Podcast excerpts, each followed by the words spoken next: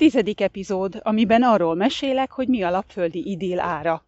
Avagy élet két gyerekkel az északi sarkörön, ahol csak magunkra számíthatunk.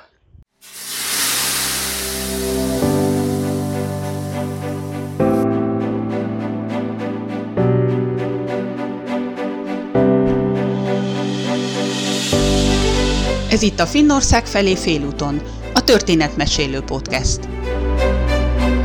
Lapföld kapujából, Rovaniemiből mesélek neked a forró szaunák és a hidegvízű tavak országáról, és arról, hogy milyenek a hétköznapok az északi sarkörön.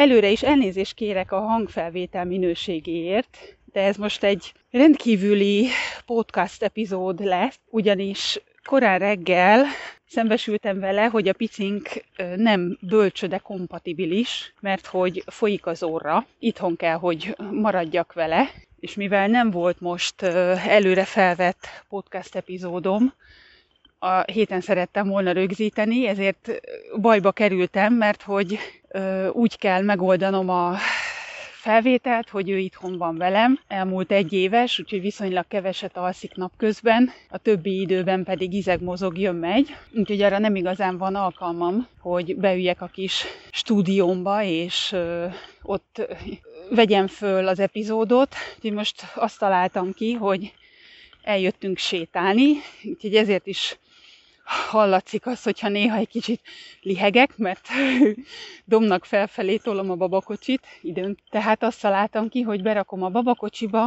eljövünk sétálni, és megpróbálom közbe elmondani azt, amit szeretnék, és bízom benne, hogy a végeredmény nem lesz teljesen hallgathatatlan, és így nem kell kihagynom ezt a hetet. Ha hallgatod ezt az adást, akkor az azt jelenti, hogy sikerült, tehát milyen az élet. Rovaniemiben az északi sarkörön két gyerekkel mindenféle családi, baráti segítség nélkül. Hát, mint látjátok, nehéz, illetve sok újratervezést és találékonyságot igényel az, azok közé a dolgok közé tartozik, amiről szerintem jó, hogy nem gondoltam akkor, amikor arról döntöttünk, hogy felköltözünk az északi sarkörre, hogy azt gondoltam, hogy persze távolabb leszünk mindenkitől, hogy nehezebb lesz, de fogalmam se volt, hogy pontosan milyen lesz. Amiről így utólag azt mondom, hogy szerencsére, mert lehet, hogyha tudom, hogy, hogy mi az ára ennek a hogy a bevezetőben mondtam ennek a lapföldi idilnek, akkor nem biztos, hogy neki indultam volna, pedig azért összességében azt gondolom, hogy kár lett volna kihagyni. Budapest-Helsinki költözés így utólag visszatekintve nem is volt olyan nagy ugrás. Persze másik ország, ismeretlen környezet, stb. De hogyha a logisztikai oldalát tekintem, akkor Budapest-Helsinki az nem egy akkora nagy kaland, mivel normál időben sűrűn járnak a repülőgépek. Most lehet, hogy már megszűnt, de korábban volt fapados járat is, de hogyha az ember kicsit odafigyelt, akkor nem okozott nehézséget kifogni valami repülőjegy akció, és akkor viszonylag olcsón meg lehetett, vagy meg lehet járni ezt a, a Budapest-Helsinki utat, ami azt jelenti, hogy nem vagy annyira elvág Magyarországtól, a magyarországi családtól, a magyarországi barátoktól. Legalábbis nekem, most lehet, hogy aki Helsinki-be lakik, az rám cáfol, de a, mondjuk a Helsinki életünket viszonyítva Rovaniemihez, én azt gondolom, hogy, hogy ott valahogy ez a, ez a dolog ez sokkal könnyebb. A másik pedig az, hogy ezen már nagyon sokat gondolkoztam, de nem igazán jöttem rá, hogy mi lehetett az oka, vagy mi lehet az oka, hogy nekem ott lent délen valahogy sokkal több barátom volt, sokkal nagyobb volt a szociális háló körülöttem, mint amilyen most itt. És plusz ehhez jöttek jólu barátai, gyerekkori barátai, akik mind valahogy azon a lenti környéken, nem mindenki egy városban, de úgy nagyjából egy környéken laktunk, és így könnyű volt találkozni velük, és valahogy így azért egészen más érzés volt, amikor a, az ember a gyerekkori barátokkal, családtagokkal, meg hát új barátokkal tudott napi szinten kapcsolatot tartani. Akkor még mikor nem voltak gyerekek, akkor többször tartottunk házi bulit, vagy ilyen összejöveteleket, tehát azért, azért nem volt az egy akkora kihívás, hogy más emberekkel, barátokkal találkozzunk. Miután felköltöztünk Rovaniemibe, nyilván itt tényleg senkit nem ismertünk, tehát a nulláról indultunk, de hogy én azt gondoltam, hogy ezért majd idővel persze, hát ahogy elkezdünk dolgozni, mozogni, élni a mindennapjainkat, majd itt is lesznek ugyanúgy barátaink, ismerőseink, mint ahogy lent voltak, mert hát miért ne lennének, mind a ketten szociálisak vagyunk, könnyen oldódunk, hogy úgy mondjam. De valamiért ez, ez nem így alakult. Most lehet, hogy ennek az az oka, hogy amikor én elkezdtem itt újra finnül tanulni, iskolába járni, akkor már terhes voltam Inarival, és ugye az iskolából én nem tovább tanulni vagy dolgozni mentem, hanem haza, otthon voltam utána két évig, mert hogy tulajdonképpen a hétköznapok arról szólnak, hogy, hogy reggel főleg most, hogy oké, most már, hogy óvoda is van, hogy reggel elmegyünk, lerakjuk a gyerekeket az oviba, utána én hazamegyek, csinálom a dolgom otthon, Jolu elmegy dolgozni, délután találkozunk az oviba, ez ilyen 5 óra körül legkésőbb, hazahozzuk a gyerekeket, és aztán ugye akkor már késő van, vacsora, fürdés, alvás. Mire ezen túl vagyunk, örülünk, ha élünk, aztán mi is megyünk aludni. Ugye ez hétfőtől péntekig így megy, és mivel semmire nincs időnk hétköznap, ezért hétvégére marad a, a minden más, ami megint csak leszűkíti a, a lehetőségét és az idejét annak, hogy szocializálódjunk, vagy másokkal találkozzunk, mert hogy ilyenkor kell bevásárolni, ilyenkor kell olyan dolgokat megvenni, vagy, vagy elintézni, amire hétköznap nem volt idő, ilyenkor házi munka egy jelentős része is ilyenkorra marad, nem tudom, mindig van, vagy ugye a kert, hogyha tavasztól őszig mindig van valami kerti munka is, tehát mindig van valami ilyen kis projekt, és hogyha meg éppen nincs, akkor lehet, hogy mondjuk éppen rossz idő van, vagy fogzik a gyerek, ami miatt mondjuk a legkisebb gondunk az, hogy kivel hol tudunk találkozni. De azért ez nem teljesen igaz, hogy egyáltalán nincs itt barátunk, sőt, nagyon hálás vagyok érte, hogy a lapföldi élet azért hozott két nagyon jó barátot az életünkbe. Ők lettek a picink tündérkeresztanyukái, és tőlük rengeteg segítséget kaptunk az elmúlt időszakban. Igazából nem is tudom, hogy például a második terhességemet és a szülést hogy csináltuk volna végig az ő segítségük nélkül. Szóval oda akarok kiukadni, hogy talán a, a legnagyobb nehézséget az jelenti az itteni életünkben, hogy vagy nagyon limitált szinten számíthatunk mások segítségére, és mindent kettőnknek kell megoldani. És hát ennek köszönhetően a mindennapjaink vagy az életünk valószínűleg nehezebb, mint akkor lenne, hogyha lenne a közelben nagymama, aki néha át tudna jönni egy kicsit unokázni, vagy akihez ne adj Isten le lehetne passzolni akár mondjuk egy hétvégére a gyerekeket, hogy egy kis lélegzethez jussunk. És most itt nem panaszkodni szeretnék, pláne nem akkor, amikor tudom jól, hogy otthon még óvoda bölcsöde nagyon van, vagy volt, és sokkal súlyosabb helyzetekkel kell sokaknak szembesülniük a járvány miatt.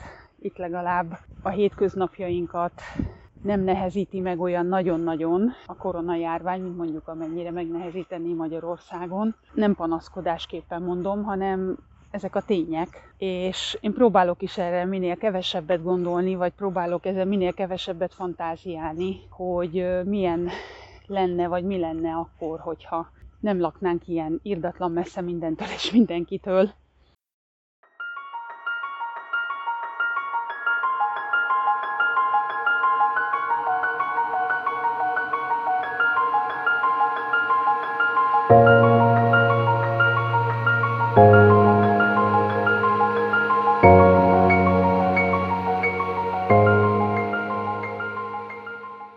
tulajdonképpen még Julu családja is ezer kilométerre van tőlünk, tehát olyan, mint hogyha ők is egy másik országban élnének. Meg hát természetesen ennek az érzelmi oldala az, ami igazán nehéz, elviselni ezt a hiányt, ezt a távolságot. Nehéz ebbe belenyugodni, vagy ezt tudomásul venni, hogy nem tudunk akkor hazarohanni, amikor szeretnénk, a nagymamák vagy a nagyszülők nem tudnak akkor jönni, amikor mondjuk szívük szerint ők szeretnének, kimaradunk egy csomó dologból a barátok életében, és hát természetesen a barátok kimaradnak valamilyen szinten a mi életünkből, mert ugyan hiába tartjuk a kapcsolatot, interneten keresztül küldözgetjük a fényképeket oda-vissza, a videókat oda-vissza, de hát az mégsem ugyanaz, mint együtt ülni a kertben, inni a sört és nézni, ahogy a gyerekek szaladgálnak. Ez nehéz. Ez az egyik nagy félelmem, amire próbálok minél kevesebbet gondolni, és amikor ez a járvány kitört, akkor is ez volt a, az, ami engem a legjobban megrémisztett az elején, hogy ha ne adj Isten, valamelyikünk megbetegszik, vagy, vagy mind a ketten megbetegszünk, akkor mi lesz a gyerekekkel? És ez e, igazából nem csak a koronajárvány idejére igaz, hanem, hanem minden napunkra, minden hétköznapunkra, az életünkre, hogy általában igaz, hogy mivel csak ketten vagyunk, hadrafoghatóak, ezért, hogy úgy mondjam, ez nagyon ki van centízve ez a dolog, és hogyha bármelyikünk beteg lenne, akkor azért az komoly problémát okozna.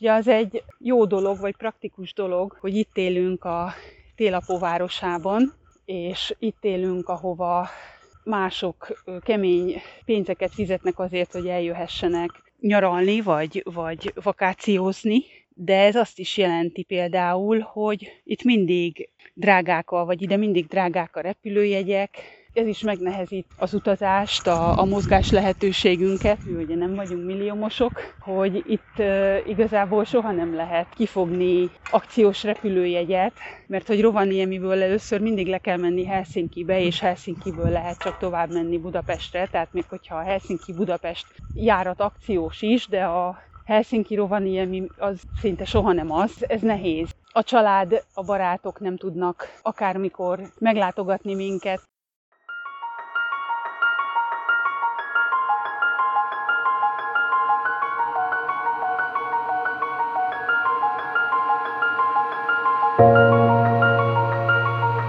Tudom,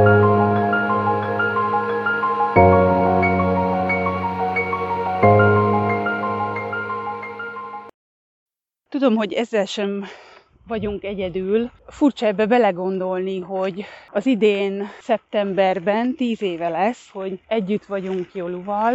Ebből, ha jól számolom, nagyjából a kapcsolatunk felét, mint gyerekes, egy vagy két gyerekes család éltük meg, ami így kimondva nem tudom valamiért nekem olyan soknak tűnik. Abba meg még durvább belegondolni, hogy mióta Inari megszületett, vagyis majdnem, hogy öt éve, ami azt jelenti, hogy az elmúlt öt évben mi nem voltunk kettesben, vagy csak nagyon-nagyon minimális szinten, és amióta meg két gyerek van, azóta meg, meg ez az idő, vagy ez a lehetőség, hogy, hogy egy kis időt lopjunk magunknak, ez még jobban ö, lerövidült. És tényleg nagyon furcsa abba belegondolni, hogy öt éve nem voltunk úgy, mondjuk egy napig akár, vagy egy hétvégén, hogy ne lett volna ott egy vagy két gyerek körülöttünk. Nem voltunk moziba kettesben, nem voltunk fagyizni, vacsorázni kettesben, nem néztünk meg úgy egy filmet, hogy ne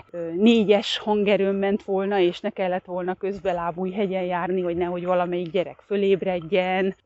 Másrésztről meg persze ez egy jó érzés, hogy úgy tűnik, hogy a kapcsolatunk állja az időpróbáját, és ezt a nehéz időszakot is átvészeljük azért, amíg a gyerekek ilyen nagyon picik, de azért bevallom mostanában már egyre többet ábrándozunk arról, hogy, hogy milyen lenne az, hogyha valaki elvinné valaki, és nyilván valamelyik nagymama, nem egy vadidegen, elvinni a gyerekeket akár csak egy hétvégére, és addig alhatnánk, ameddig lehet, és mondjuk föl se kelnénk egész nap az ágyból, vagy, vagy lehet, hogy nem is szólnánk egymáshoz egész nap, csak ülnénk a lakás két pontján, és néznénk ki a fejünkből, vagy beülhetnénk, úristen, beülhetnénk szaunázni.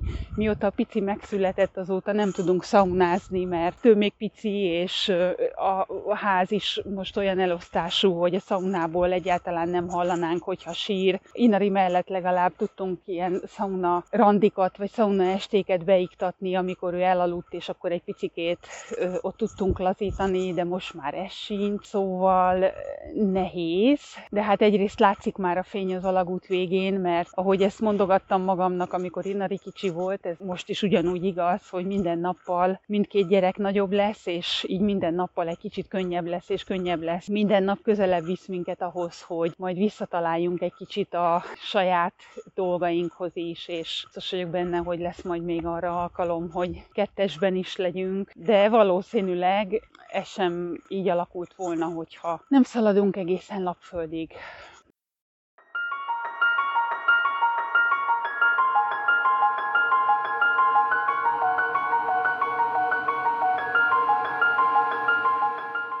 Az az igazság, hogy akármilyen nehéz is, mégis azt gondolom, hogy alapvetően szerencsések vagyunk, hogy ilyen környezetben élhetünk, ahol nyugalom van, jó levegő, megvan mindenünk, amire szükségünk van, és tényleg nyugalomban telnek a napjaink, és úgy, ahogy mi szeretnénk, hogy teljen. És ezért én tényleg minden nap hálás vagyok. De mindezt, amit ebben az epizódban elmondtam, csak azért foglaltam össze, hogy amikor valaki hallgatja a történeteimet, ne essen abba a tévedésbe, hogy itt